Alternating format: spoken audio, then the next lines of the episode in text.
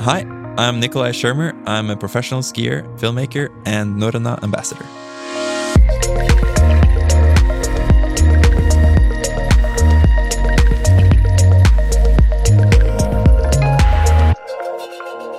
Welcome to Norröna Podcast. My name is Eivind Eitzroth.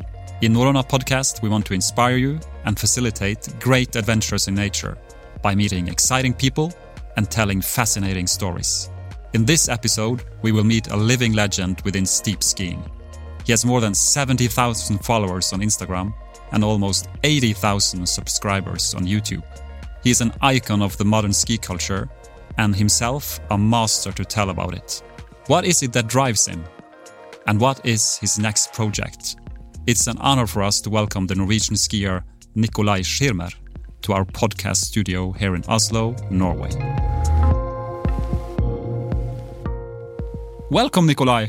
Thank you. I'm happy to be here. You look great. Do I? Yeah? Yeah. You look like you have a little bit of sunburned nose, or is it not correct? Yeah, it's a little sunburn, and I had a big like backpack sunburn all over my chest Yeah? from like the first. I always forget to put sunscreen on like at the beginning of the summer spring season because I'm just so used to winter and like the low sun, and then it kind of pops out and like catches me by surprise, and I, I have pretty f- like fair, gingery, freckled skin.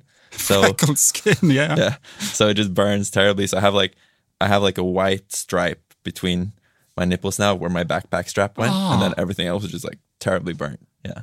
You look like you have just been to the Lyngen Alps, the Sunnmøre Alps, and the Italian Alps. Yeah, that's correct. Yeah? I have. In a couple of days. Uh, well, not like over a few weeks, but yeah, it's been um, it's been a good spring. We had Yeah. a really nice. Uh, it's still going in the north, actually. Like Yeah. it's early May now, and it's like snowing down to sea level. Uh, we got some really good days up in Lyngen, and I had an amazing shoot with you and uh, Yeah. other friendly people in the Yeah, that's correct. And actually, like the West Coast, every time I go there, I'm just like West Coast of Norway just blows me away. I'm like, this is Norway. You know, it's like green and nice down by the fjord, little like farm animals, and you have the local boys riding their Vespas, and and then you have these amazing mountains. And That's a nice detail with the boys on the Vespas. yeah, that's very authentic. Yeah, no, you so- look uh, you look pretty calm to be a globe trotter or something. You travel all the time, but you look like you have this uh, resting pulse all the time. I look calm, but there's chaos on the inside. it is. It's all a facade. no, um, yeah, I guess I am kind of calm. I, I try to have, or I do have like a, a sort of, um, yeah, I guess like my go to mentality is that it'll be fine. It'll be Things fine. will work out. And You're an optimist. I, yeah, generally I am an optimist. Yeah. Yeah. And I feel, especially, you know, I'm, you know, middle class Norwegian. the worst case outcome is pretty good, no matter what I do. You're privileged. I'm very privileged. Yeah, very, very privileged. Yeah. So, um, That's how you look at the world. You're a middle class Norwegian with an optimistic kind of uh, future. um, yeah, I, I mean, at least materially, and then you have all the other things you gotta put into your life, Mentally. and uh, and um, the mental stuff, yeah, the mental stuff can be challenging, Yeah. for sure. Um, and finding it balance. as well. Yeah, uh, it, no, I mean that counts. Like that's the most important, I would say. yeah. definitely but i feel like that's i mean having the platform that you have growing up in a country like norway and an you know stable family Mhm. i think it's i recognize that i'm uh, fortunate to have that and to build a good life from that is is yeah that's a privilege and uh and uh, But i try to appreciate that Not necessarily easy. No, I mean, I think life's hard for everyone. No matter, I've seen people, you know, from all walks of life, from the, yeah, any kind of area of society, and life can be terribly difficult. Yeah. Uh, no matter how privileged you are, but uh, I do think there is something to like the material stuff too. Like, and and there's there's research on that, right? You do see in happiness research. I th- I can't remember who Kahneman probably Yeah. or read the book about um, Daniel Kahneman, Yeah. uh, psychologist, The great thinking fast author. and slow. got to read the book. It's good. Yeah. Um, Israeli. I Read think. it in English. Read it in English or your local language. Good translations out there. And uh, he they do happiness research and they see I think it's up to like seventy thousand US dollars a Yeah. year. You actually see an increase in happiness, Yeah. and beyond that, you don't see an increase in the experienced happiness. So uh, he uh, differentiates between the experiencing self and the remembering self Yeah. and and this he didn't put this in the book. I heard this in a podcast he was on later. So the story that's in pop culture now is that up to seventy thousand US dollars, or adjust that for whatever's happened since they wrote the book. Uh, up to that, it's like you do see uh, an increase in happiness, but beyond that, it doesn't matter. Like you don't like feel if you asked hour to hour throughout the week or the year, you don't see an increase in happiness after uh, more income. But what you do see, and what he said in the podcast, is that people experience their lives as more uh, meaningful and better. Like if you ask them, like on the grand scheme of things, how's your life? Yeah. That doesn't stop with like you can, if you get the richer you get, the more meaningful it seems, which is like kind of weird to me. I don't like. I don't know. I don't have the data. No. I'm just yeah. I'm just quoting it. But yeah. You're rich on experience, and that's maybe even better. Yeah, for sure. And I mean, that's what I've always thought. Like my my ambition when I was um, in high school, yeah, I sat down with my uh, my teacher. He had this like student teacher conferences, and he asked me like, "What's your goal? Like, what are you gonna what are you gonna do when you grow up? And like, what grades are we aiming for here?" And I was very clear that my ambition was to surf and ski and be a bum, and my grades didn't matter. and you said uh, that to your teacher. yeah, How did she or he react to that? he took it well. Yeah. And at the same time, like I did get good grades because I've been very lucky to always been taking school. Like schools come easy to me, and that's been like probably one of the greatest gifts I've gotten in this world. You're this irritating boy sitting at the back of the classroom, always getting the best grades, but not following the the advice from the teacher. Nah, I mean, I was probably I wasn't at the back all the time. Sometimes In the Uh, front as well. in front as well. but I've, I don't know. I've just like, I read from an early age. My parents would read me books. Yeah. And as I learned how to read, I would continue doing that and like magazines and, you know, publications and all these things. And so, like, from an early age, I had the capacity to uh, consume knowledge in written form, Mm. which, when looking back on it, that is like the one thing that society asks of young humans is to be able to acquire knowledge in written form Yeah. or spoken and um, process it and then like digest it and Give it communicate back. it back. Communicate it back In a like written test. form. In written form, yeah, or spoken. And and that's been it's such like a basic skill, but that's like the basic skill in all of school, which is like your life for so many years. So if you have that and you're you can do that without too much effort, then you have all this energy that you can put into other other things. Mm, that's So I found myself always having like excess energy in a way. Yeah, yeah. Overskudd. That's as we say in interesting. Norwegian. overskudd in Norwegian. Yeah. Yeah. And then I could, you know, develop other things that I was passionate about. And I didn't think about this at the time. It was just living. Yeah. Um, but It just happened. it just happened. But yeah, but like looking back on it, I was like, wow, okay, like I could do all these fun things that I've been able to do because school was so easy. Mm. And um, Your parents, they are like professors and doctors. They are professors and doctors. Yeah, exactly. 100%. Uh, my dad is a cardiologist and a professor. Yeah. Um, and he works with his good professor buddy at the university and the hospital. He splits his time between like doing, seeing patients and doing research. Um, my mom was always like making fun of him for doing research and like that's lame until she started doing research too. And now she's also she did her PhD like pretty like at an old age, like in her fifties, I think. Um, but now she's also doing research, and it's really cute to watch them like do statistics together and like feel like, oh, have you seen this number?" Did they have any ambitions on your behalf, like going to the university, become a doctor as well? I've thought about that too. And it was never like explicit that like you have to go to university. You got to get these and those grades, all those things. But at the same time, I never questioned Like it was never an option for me not to go to university. That was just in my head. That was that's just what you do. You go through school and then you go to university. But Um, if, if we rewind maybe like 20, 25 years, how did you find skiing in the first place? You went to this local ski lift yourself. Uh, yeah, I mean, everyone was kind of skiing. Um, there was a little uh, rope tow ski lift, 15 like vertical meters maybe, on um, in the middle of town where I live in Tromsø in northern Norway. That's a great town when you have that kind of ski lift inside the city.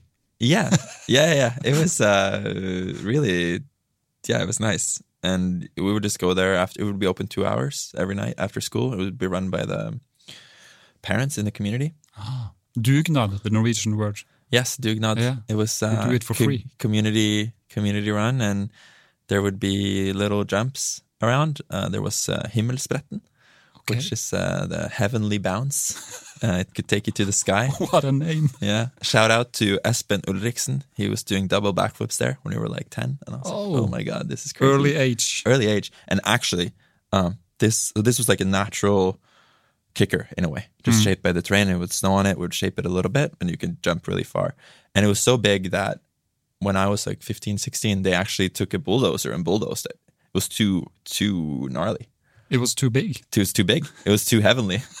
so Too heavenly. Too heavenly. So the kids sent into space. sent it to space. Yeah. So the kids these days they um they can't go there. But um no, that was good. And I was skiing there, and it was sort of a thing that was happening alongside all the other activities. So the peop kids were playing soccer or doing other things. They would also be uh be there, and I was there, and it was and I didn't like really connect with it and like identify with it until I was like 12, 13 Mhm. that like skiing was a thing that I wanted to do maybe more than other kids wanted to do it.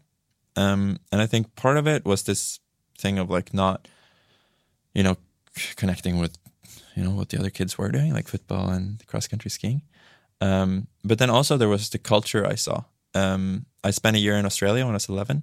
Um, Norwegian doctors and uh, people doing research at universities, Yeah. they get every seventh year to like um, have a sabbatical kind of where they can go wherever and do research or a find gift. themselves. Yeah, A gift. It's a gift from uh, the social democracy, the liberal social democracy. We just accept. And a No. gift for the son in the house. And a gift for me, yeah. So we went this year. We went to Australia, and I discovered surfing and surf culture, and just like, you know, saw the magazines of these pro surfers, um, like free surfing and just living that life. And I was like, "Whoa, you can do that! That looks amazing."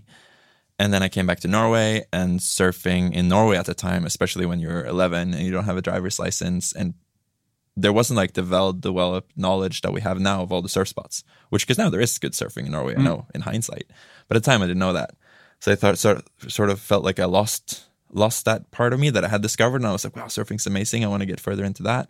But then I found ski culture that was kind of emerging, um, especially out of the U.S. with like the ski movies, you know, Poor Boyz and Level One and all these guys Yeah.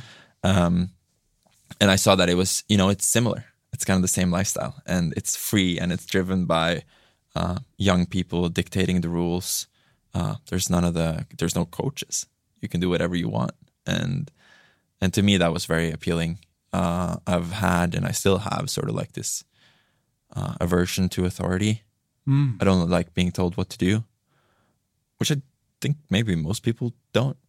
Uh, I think you're right. yeah. Um, But how you did attend some swimming classes and yeah, yeah. you so did, I did try uh, to listen to a coach for a couple of years. Yeah, yeah. So I did uh, competitive swimming uh, in that started in Australia because that's a big thing there. Um, and I did. I played basketball. I did play football for uh, like a season, and I played. I did biathlon. You know, with the ski cross country Biathlon skis and the guns. Um, and I did. It's an exotic sport. Yeah, very exciting.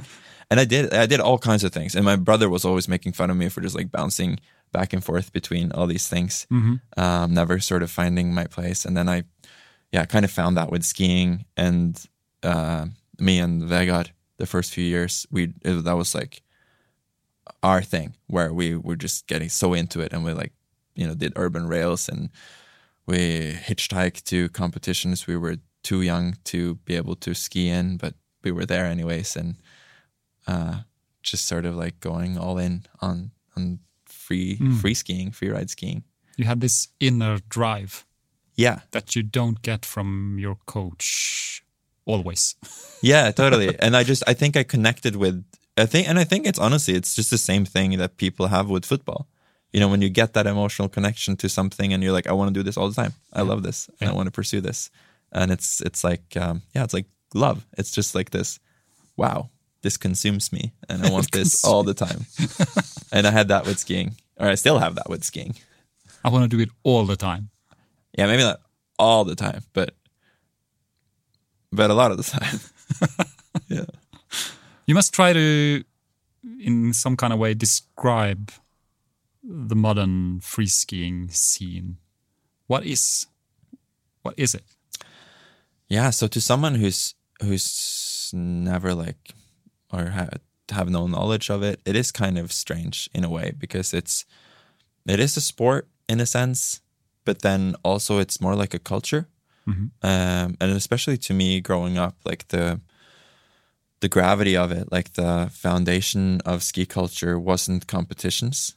Uh, it was these movies and these magazines and these photos. It's very visual. It's um, uh, so it's it, it's basically just like the how do I describe it? It's like the media produced around the people doing the activity That they love. that they love. Yeah, and it can be it can be a competition setting, which is also media production. You know, you have cameras and people telling the story of the competition. Yeah. But then it can also just be, you know, a, a lady and her friends on a mountain somewhere in Greenland, um, pursuing a ski line that they want to ride and do it and tell that story. So it's in a sense, it's just like the the free ride scene, free skiing scene is kind of like the uh, accumulation of all the stories told of people doing it. And then, of course, people have their notions of like who's better or worse, or who's the best skier, who's the worst, or not the worst skier. Of course, you don't see them, uh, but uh, Not in the movies. Or you do see them. Jerry of the day. That's that's a good uh, that's a good addition to That's a skiing great culture. ins- Instagram account. Very good. Check that out. Yeah. And um, yeah, so it's this. Uh, that's the scene, and I think And you had this dream to become a professional athlete in this free skiing scene yourself. no, I didn't even like dream to dare. Like I did. That was too big. Like I didn't dare dream of being a professional skier because it was. It seemed so far away, and it seemed so like mystical and mysterious, and um, especially like I'm from Tromsø, which is you know north of the Arctic Circle. Um, we had a we had that little rope tow in town where um, I skied, but then we also had a, like a tiny bit bigger ski resort with two T bars. But there was like a park. There was like one jump, like two months a year maybe, and it was seemed, yeah, it just seemed very removed from skiing. And also at this point, I wasn't really ski touring, at least in the in the beginning, that much. Um, so I didn't recognize the potential that was there, and I felt very far removed from from the ski scene. Um, but I was still doing it all the time, and I loved it. But it was very like a more of like a personal thing. Like I love to do this. I just want to do this all the time. And um, to reference that conversation I had with my teacher, there wasn't like a professional ambition there. As a teenager and a young adult, I I didn't like recognize that you kind of needed a profession and a career and like make money to live, um, and which kind of speaks to like the privilege of my background too. There Like, will be money. there will be yeah i always had that like i was like i just saw people in their 30s and no, kind of no matter what they did it seemed like they always they were always fine you know they always had they always had like houses and cars and like things kind of seemed to work out so i always had this thing of like "Ah, it'll like when i'm grown up i'll deal with it'll just work out and um which I kind of envy. Like, I don't know if that's true actually, but you read in newspapers now about like kids stressing out about school and all these things and like getting into the right uh, universities and things. And at least to me, that was like never a worry. I was like, yeah, it'll be fine. no worries. yeah, no worries. That'll work itself out. So I didn't actually have the professional ambition until like later on. Um, till at least like early 20s probably I, I was like dabbling a little bit with like getting gear like Norrøna was pretty quick on the ball there like right after high school uh, Torkel Karoliussen he was um, a team manager at the time Yeah. he was a legendary Norwegian telemark skier uh, he was like give me some outerwear but like no no money or anything and even then I remember I was kind of torn between like do I want to do professional skiing or do I just want to ski because I love skiing? Um, and it took a few years. So I was like, so I went to, yes, I went to high school, ski and surfing, very a lot of fun. We would do like school trips to Japan, Morocco, and when I say school trips, I, it means me and Vegard telling the teacher the football kids get to go to Turkey and do camp. We should do our own surf camp in Morocco or Japan or in Austria and all these places we went. Um, so there's a lot of freedom there, and then, uh, and then I got to started law school, and in law school too, there was even more freedom. Like you didn't have to be in school at all; you could just show up for for your exams. So I went to yeah, like all over the world. Ended up spending four or five seasons in Chamonix, Alaska, Jackson Hole, uh, other places. Um, and in that process, I had a really tight group of friends uh, from Tromsø who were all very much into skiing and snowboarding. And they, uh, the first half of our 20s, they were all for it. They were, you know, spending the, we were ski bumming full on and really enjoying that. Um, but then I saw them kind of like getting dragged into normal life and adult life. And for I us- noticed that you used the word dragged. dragged, not dragged. I mean, they were. I mean, they were gravitating towards. Gravitating. Yeah, I don't. I don't. nice rephrase. Yeah, yeah. no, and and I think, and I was going to say, it's like because that's I get that because I always had law school, and I was also doing uh, photography jobs, video jobs. I've I've loved photography and video and writing and just culture, like creating culture in general, since I was you know teenager. Um, so I always had a lot of things besides skiing through the winter. So you know, I'd be I'd be skiing the good days. Maybe if it was a bad day, I'd be studying law instead, or working on some video project or something else. So I always had like a lot of things to do. A lot of Um, things going on. yeah, a lot of things going on and occupying my mind. Whereas I saw my friends who were purely ski bumming and like the only thing you were doing is skiing. Um, it- you kind of go crazy after a while, and I think it's, yeah, I just think it's of course it's a lot of fun, but it's not always fun. There's bad days, and also fun that doesn't lead anywhere. You know, fun just to have fun kind of becomes empty after a while. Yeah. And I think people see this with like nightlife and lots of activities.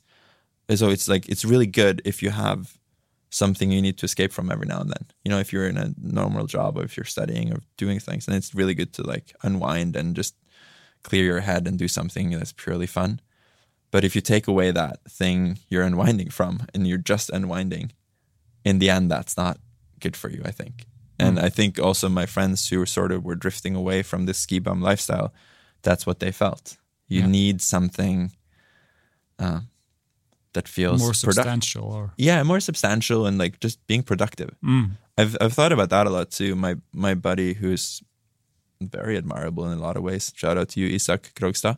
Uh, he did uh, philosophy uh, while he was in med school, just because he's that kind of guy. and uh, that kind of guy. he's that kind of guy. I know what you mean. yeah, they're they're annoying, huh? They're too talented, and you're like, whoa, Too dude. talented. Yeah, what's up? And he's also climbing like the crazy great hardest capacity. Yeah, it's too too much. Um, but yeah, he had this. Uh, he had to write this paper on the meaning of life, and we were discussing this. And because you have you have those like classic ones where you know like you're religious, Mhm. uh, and you, the meaning of life is to live as God says you should live, so you can go to heaven. And then you have the sort of interpersonal ones where the meaning of life occurs in the meeting with someone, and like that's yeah, ethics arise from that.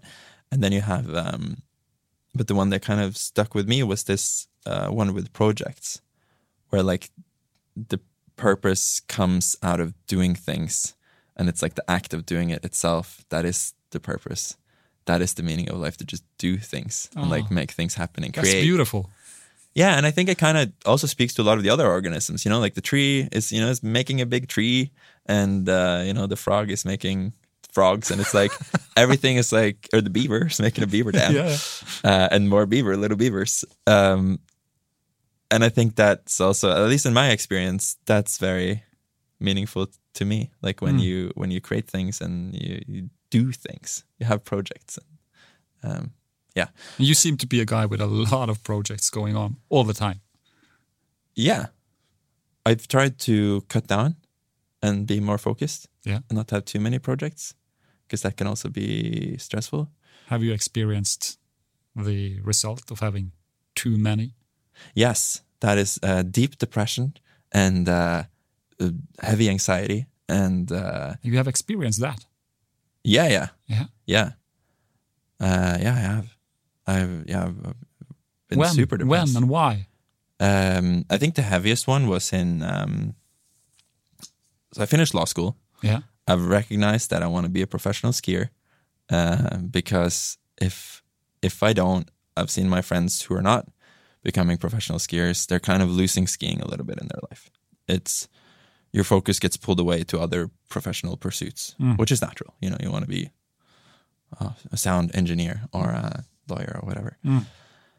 which is cool. Like those are cool professions too. But I've always had this strong love for skiing, and I wanted to keep that in my life, but in a way that um, was sustainable over the long run. Uh, both, you know, to keep the the passion going, but also just to have a to have a job there. And I didn't want to be a guide. Like I wanted to.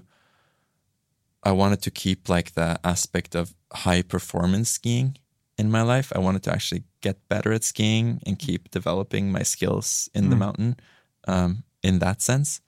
And I saw that the opportunity to do that was uh, professional skiing, like um, contextualizing my skiing so that it gave value to others, so that it was not just for myself anymore, but so that there was a public who could uh, take part in it. And in that sense, um, yeah, create value in the form of cash that I could spend to live. Um, we can go into the business model of it later, but that's the basic foundation of professional skiing, right? Just making your skiing valuable to more Yeah. people than yourself and your immediate circle of friends.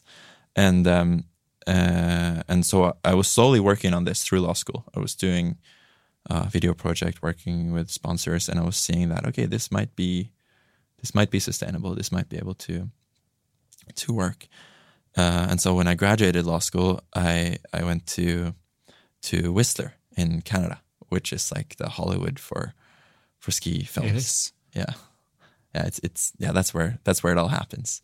Uh, and I went there, and I was like, okay, I really want to like see if this works, this whole professional skiing thing. Um, and then I just like went all in and went way too hard, and um, I had this like, okay, how many hours are there in a day and in a week sort of mentality, and how much can I do in those hours? Uh, and and I was able to do a lot in those hours, but I was also not. pushing it. I was pushing it, and I wasn't considerate of myself as a, you know a human that has uh, social needs and uh, physical needs. Like you got to rest and you got to sleep and you got to see friends and family and uh, all these things that I wasn't doing. You became a skiing machine. I became a skiing machine. That's right, uh, which which is not good. And How did you notice that? The bad thing about it. well, I became very depressed and sad. And uh, In Whistler, Blackcomb, in the middle of, I was in Pemberton. I was Okay. up north a little bit in the neighboring city. in the neighboring city. It's uh, sort of a, a hub for sled skiing, Yeah. like ski mobile skiing, snowmobile skiing, and um, yeah, yeah, I, yeah. It was kind of deteriorating slowly through the winter as things, mm, as things just sort of like, as you, it kind of wears you down. Hmm. I, and it's funny. It's like because I saw what I was trying to do. I was trying to put out like an edit every week and do short films and like other documentary projects on the side, and like I was doing a lot. And I like saw going into it like, okay, this is gonna be rough. But I'm like, I was, I had this idea that like I recognized that it was gonna be rough, so I was gonna be fine because I was aware of it. But it's like you can be as aware of the fact that if you hold your breath, your lungs are going to hurt as you mm. want, but you still need to like draw air. Mm. It doesn't matter how aware of it you are. Like there, you have these physical needs that you just have to that you can't escape from that. And that's that was my experience with this. So I, I, I kept it going for a long time. Like I was going till April, just full steam. Um, but then I was like, I had to pull the plug, like, because I had more projects rolled up for May, Mm. and I was like, no, I can't do anything more. I'm like, I'm such a bad place. I need to, yeah, pull the plug and uh, And rest. yeah, and rest. I went surfing, hanging out with good friends. It's a good one. Yeah, But depression and uh, and yeah, feeling sad in such a place. That's uh, and with a pickup, two scooters, helicopter. yeah, Everything seemed like you're. It you seemed like you were in a perfect place.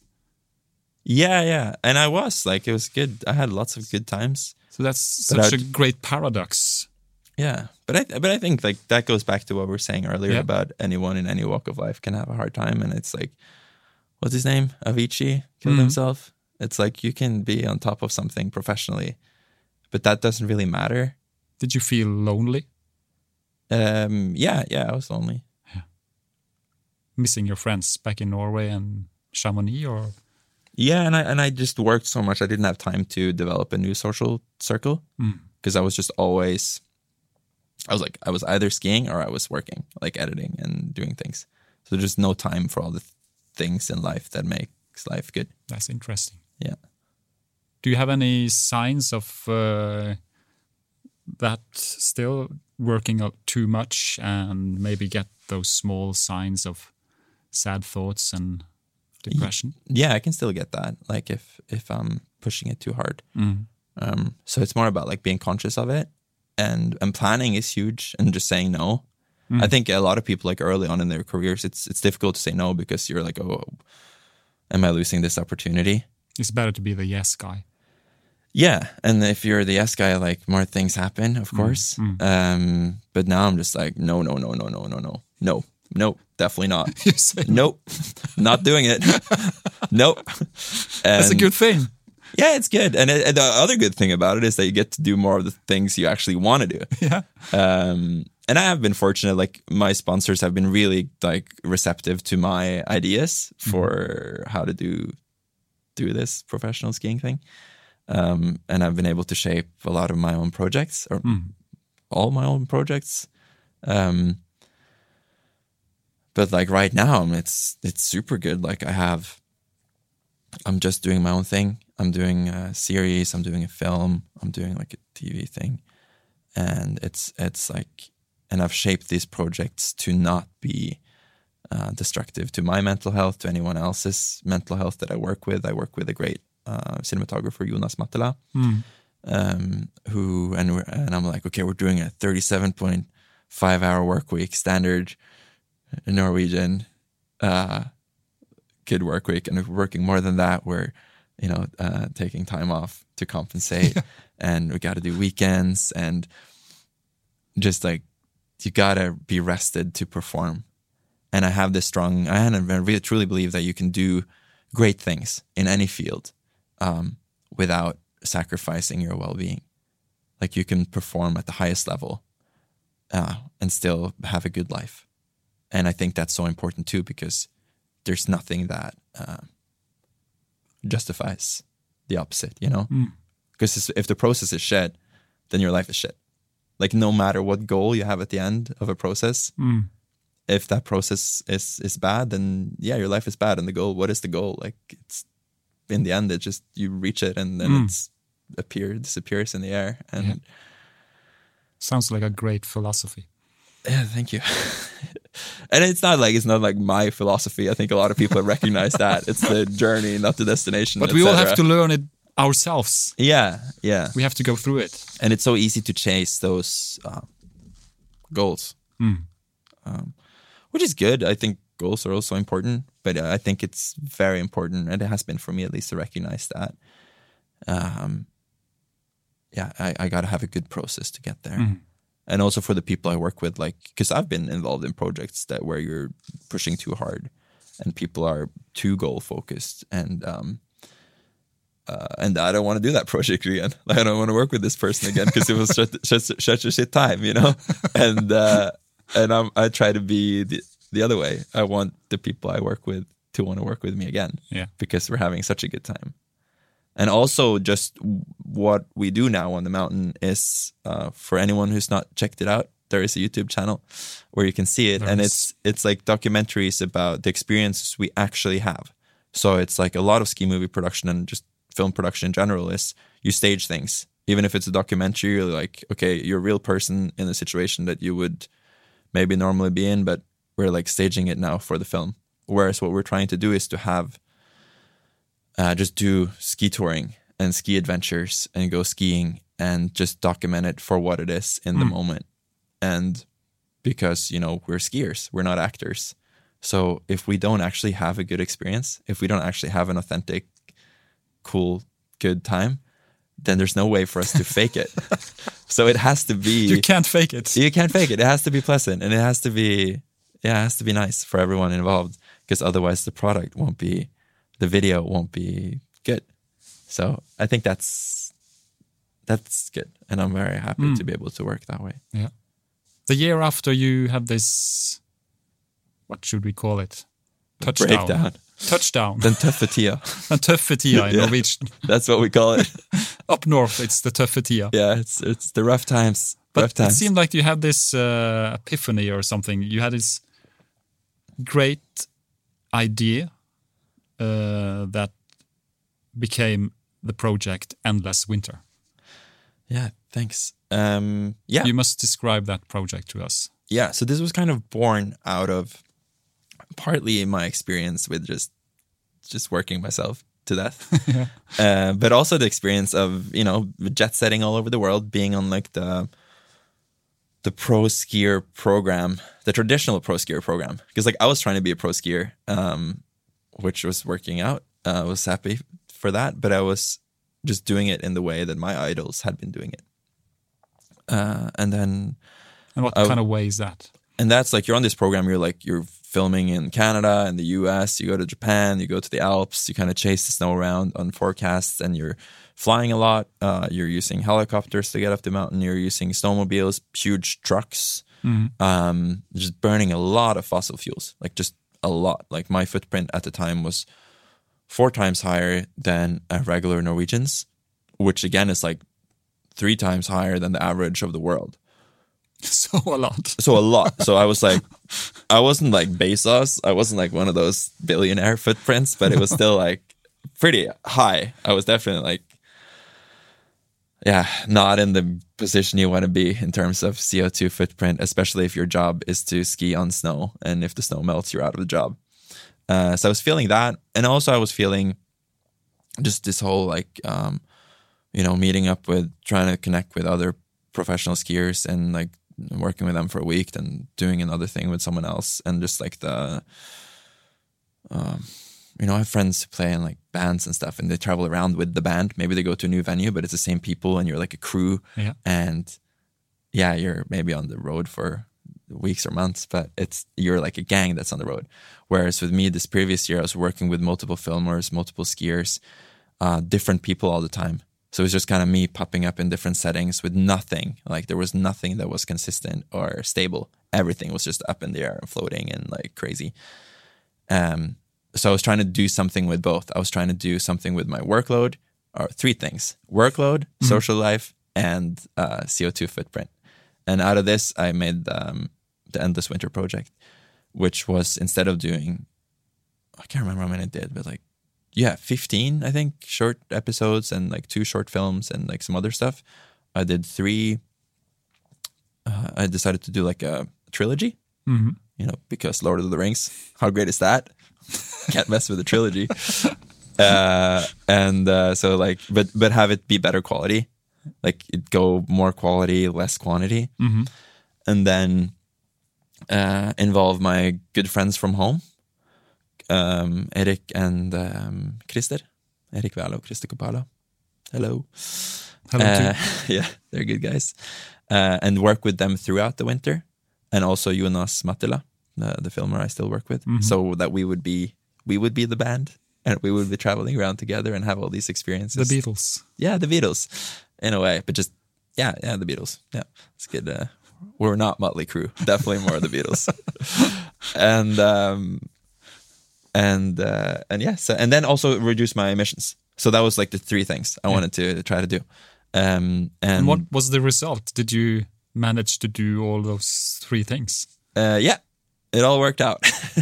Luckily, and It it's worked still my well. it's still like my most successful series ever. So like the third episode has a million views now on YouTube, which like Ah. blows my mind. Congratulations. Thank you. And the other ones are also viewed. And um, and a part of it was like, okay, so I was trying to do the professional skiing thing in in Whistler, um, and I recognized that it would probably be easier for me to live the life as a professional skier over there because you have all the infrastructure, all the people, all the community.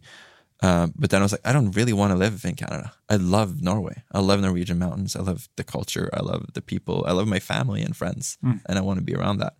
So I was like, okay, I want to create that here, and I want to try to like instead of you know connecting with a professional skier in Canada, what can I do to create that same community in in Norway or in Tromsø? Uh, and so I tried to like lift uh, Christer and Eric and be like, here's people, and they're really good at what they do. They can be pro riders too, um, and especially Christer. Eric, he loves snowboarding a little bit more than the job of snowboarding, but Christer really latched onto the whole like pro rider thing, and he's made a career for himself now, and that's super cool to have someone locally uh, that I can go out with and do project, and that has the time. You know, you wouldn't think about of it, but it's like to actually find riding partners in the middle of the week for that one weather window. That's important. That's important, and to not everyone has that flexibility in their adult life uh, or in the, any That's for sure. walk of life. Yeah, so just having that is uh, is really important. And then, and then there was the CO two aspect of it, and there is a lot of hypocrisy and uh, well, I'm not gonna say hypocrisy, but there's or I will say hypocrisy. I was a, hypocrite because I was like promoting protect our winters and all that stuff, while my uh, CO two footprint was massive. You have this protect our winter sticker, and you have this intercontinental flight. yeah, yeah. You just slap it on the plane and you're all good. that just kind of cancels all the. That's irony. Yeah, that's irony. Um, which is still a thing. It's still happening, but it's like I wanted to, yeah, maybe more more consistent and Mm. maybe like live according to my values a little bit more, especially with skiing. Because I mean, there's a lot lot of reasons to fly.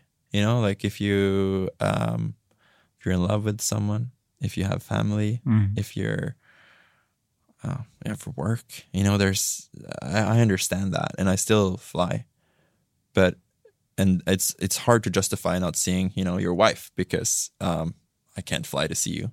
That's that's very difficult because you know she's she's obviously more important to you than um, your uh, than the you know the tiny little addition that you will add to global warming. Um, but with skiing, I found it to be different because how do I justify like this thing that's like pure hedonism and self fulfillment and um, cash machine? Uh, and how do I justify doing that in a way that melts not only the very thing I need to do it, snow, but also makes the world a shit place for a lot of people? So I found the, uh, yeah, like the hypocrisy there, like stronger than in a lot of other areas of life. And so that's why I really wanted to like do something with it there. And uh, I still do. And it's pain in the ass sometimes when you're, you know, driving electric. Uh, electric is good though, but you're driving somewhere that you could fly in, you know, half a day and it takes you three days. Um, I remember that you said something interesting about the environmental movement. You said that part of the problem is that there is so much communication coming from the environmental movement that we should all stop doing everything that's fun. yeah, that's a huge problem. so, if you were the chief communication director in an environmental organization, how would you communicate your message about reducing the carbon footprint? Well, I guess my message has been that you can do, and that was my goal also with Endless Winter and still is that you can do better skiing. You can do better, have better experiences, and still cut your emissions.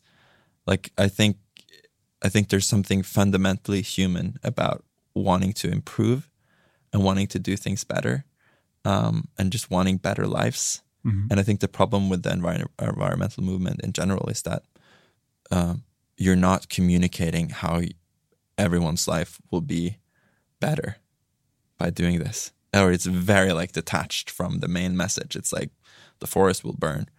And I guess most people are like, well, the forest's already kind of burning and I'm doing okay here. and for me, it It's a great communication problem. this is a massive communication problem. And because i think it's natural everybody wants to live live a good life. You only get mm. one of them. You don't mm. want to waste it on like some uh ideological goal that you won't really see the effects of at mm. all. And i think yeah for me and also what i wanted to communicate with my project was that okay i'm going to reduce these emissions but i'm still going to ski better as a skier. I'm still going to have better experiences and the f- film is going to be way better. Like i'm going to do yeah do better with lower emissions. And i think that's the same with like evs like why is polestar that's a plug um, why is that attractive? It's because it's you know it's an amazing sports car four-wheel drive and it's a pleasure to use it. And i think most people would rather Warning, commercial. yeah, that's a commercial. We would rather use this this sports car that has zero emissions than like you know a petrol one, because it's it's just the better option. And I think the same with Norrøna. You know, it's like okay, the Gore-Tex is recycled. Um, it has you know organic cotton. Everything is being done here to reduce emissions, but the quality is still premium and better than last year. The design team has done a better job of uh, coming up with better solutions, but solutions that are still uh, pushing in the right direction in terms of sustainability. And I think that's, I think that is the huge problem of like a lot of the environmental movement. Is like, no, people don't want to be barefoot in the woods, you know, growing their own potatoes. That's no, like I don't want that. And I think uh, I want to have fun. they want to have fun. Yeah, boys and girls just want to have fun. What would you like to say to young people today, then? Uh, outdoor people who would love to experience, like you have done, surfing on Bali, skiing New Zealand, climbing in the Himalayas. well, I haven't Should they all stay at home or should I go?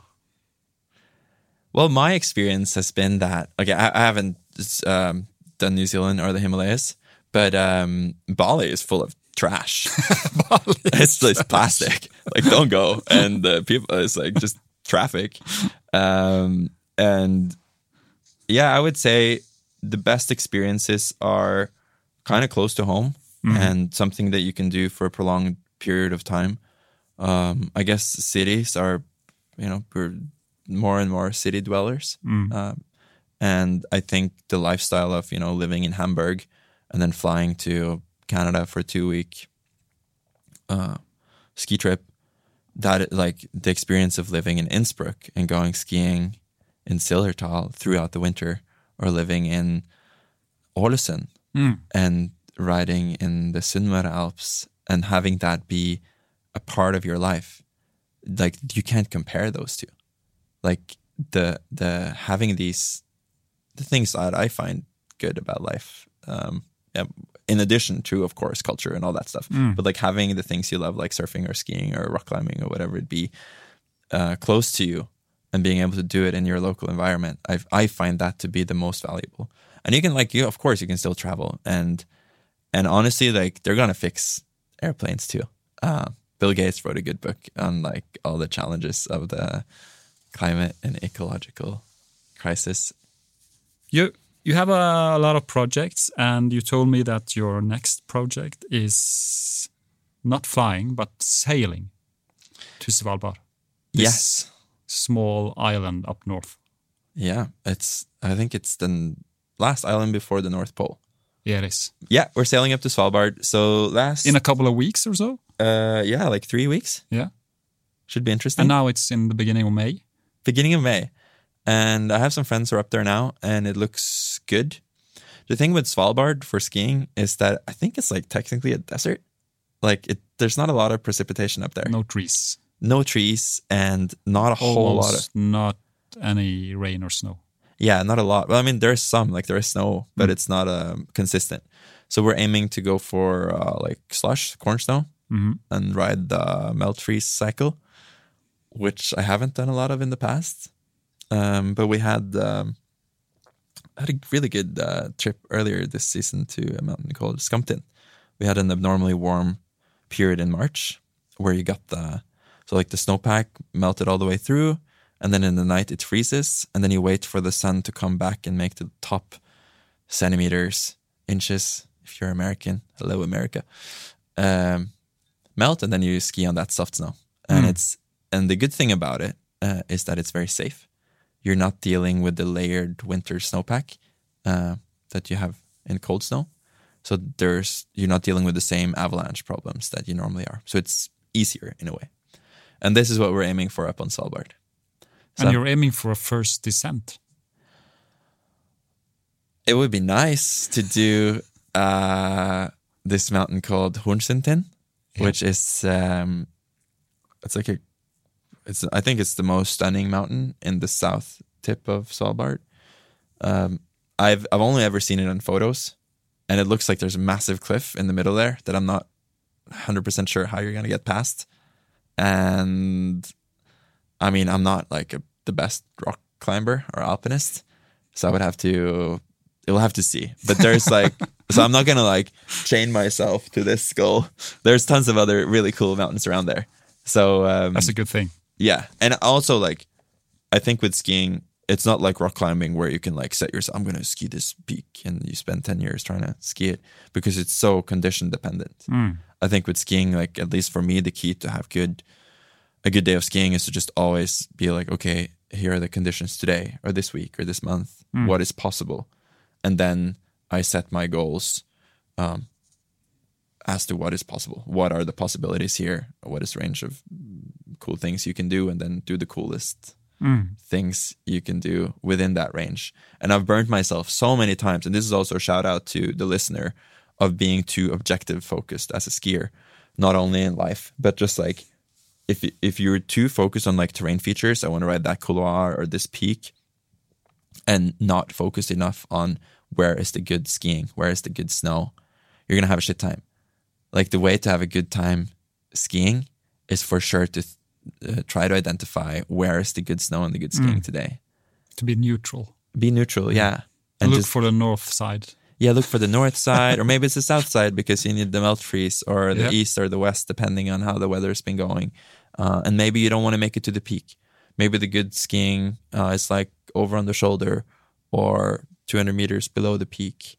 Um, at least for me, I find that like I don't consider myself to be like an alpinist or or a conqueror of mountains. Like I'm looking for good experiences with skiing Mm. and that is not or most of the time that doesn't correlate with you know making it to the top of something or or this or that terrain feature it has to do with where is the good good conditions today and where are the safe conditions today Nikolai, we are we are approaching the end of this episode. We Okay. should invite you back here more often because we have so much to talk about.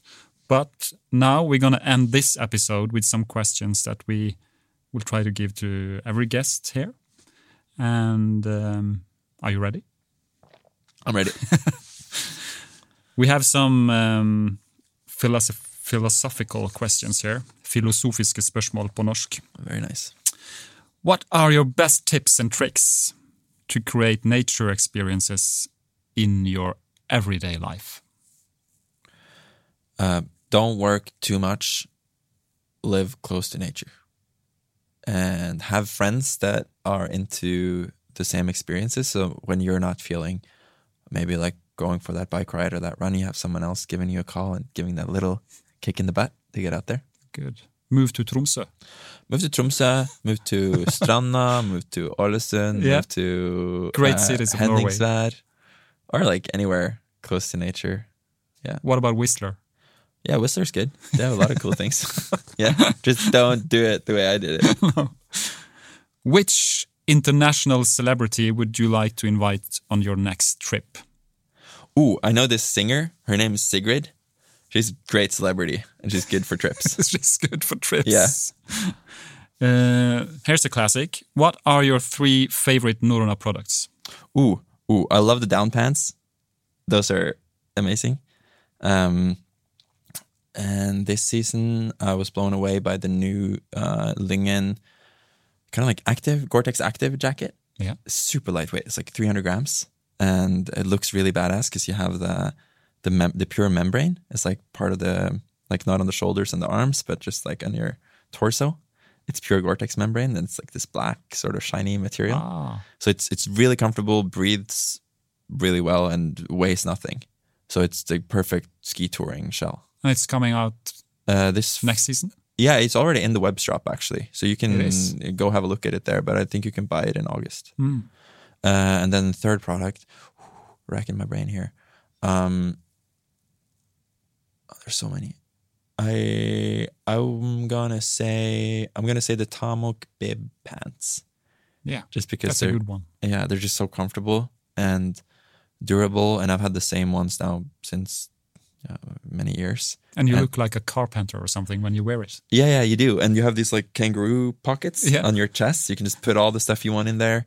Um, and they're comfortable when you're off the mountain. It, yeah, it's super good. If you have like this Canadian shirt beneath it, Yeah. Then you just got to move to Whistler right away.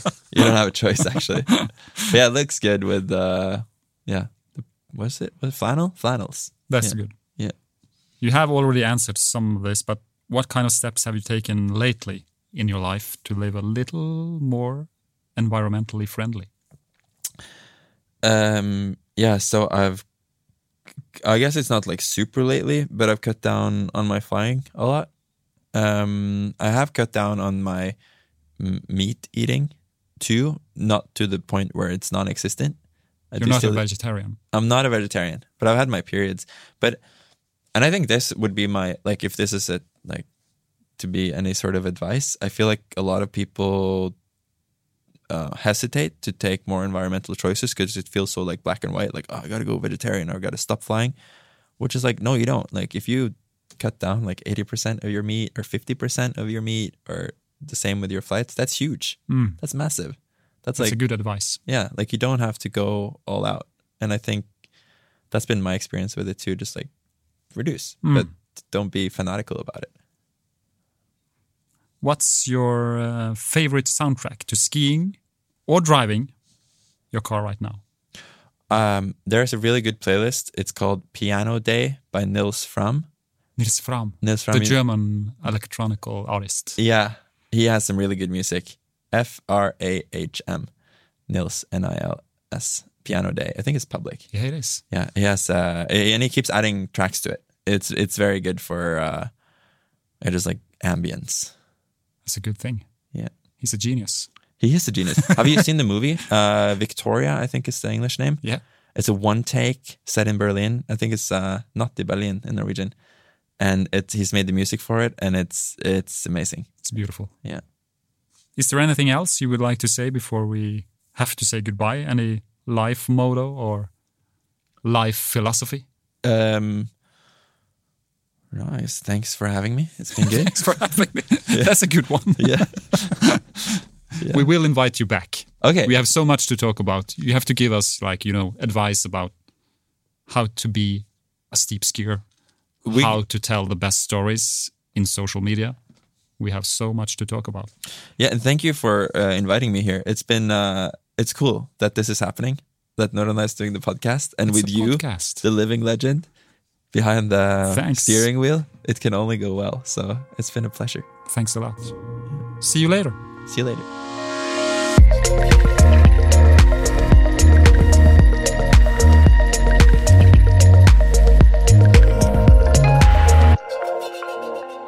Norrøna podcast is published by the Norwegian outdoor company Norrøna Sport.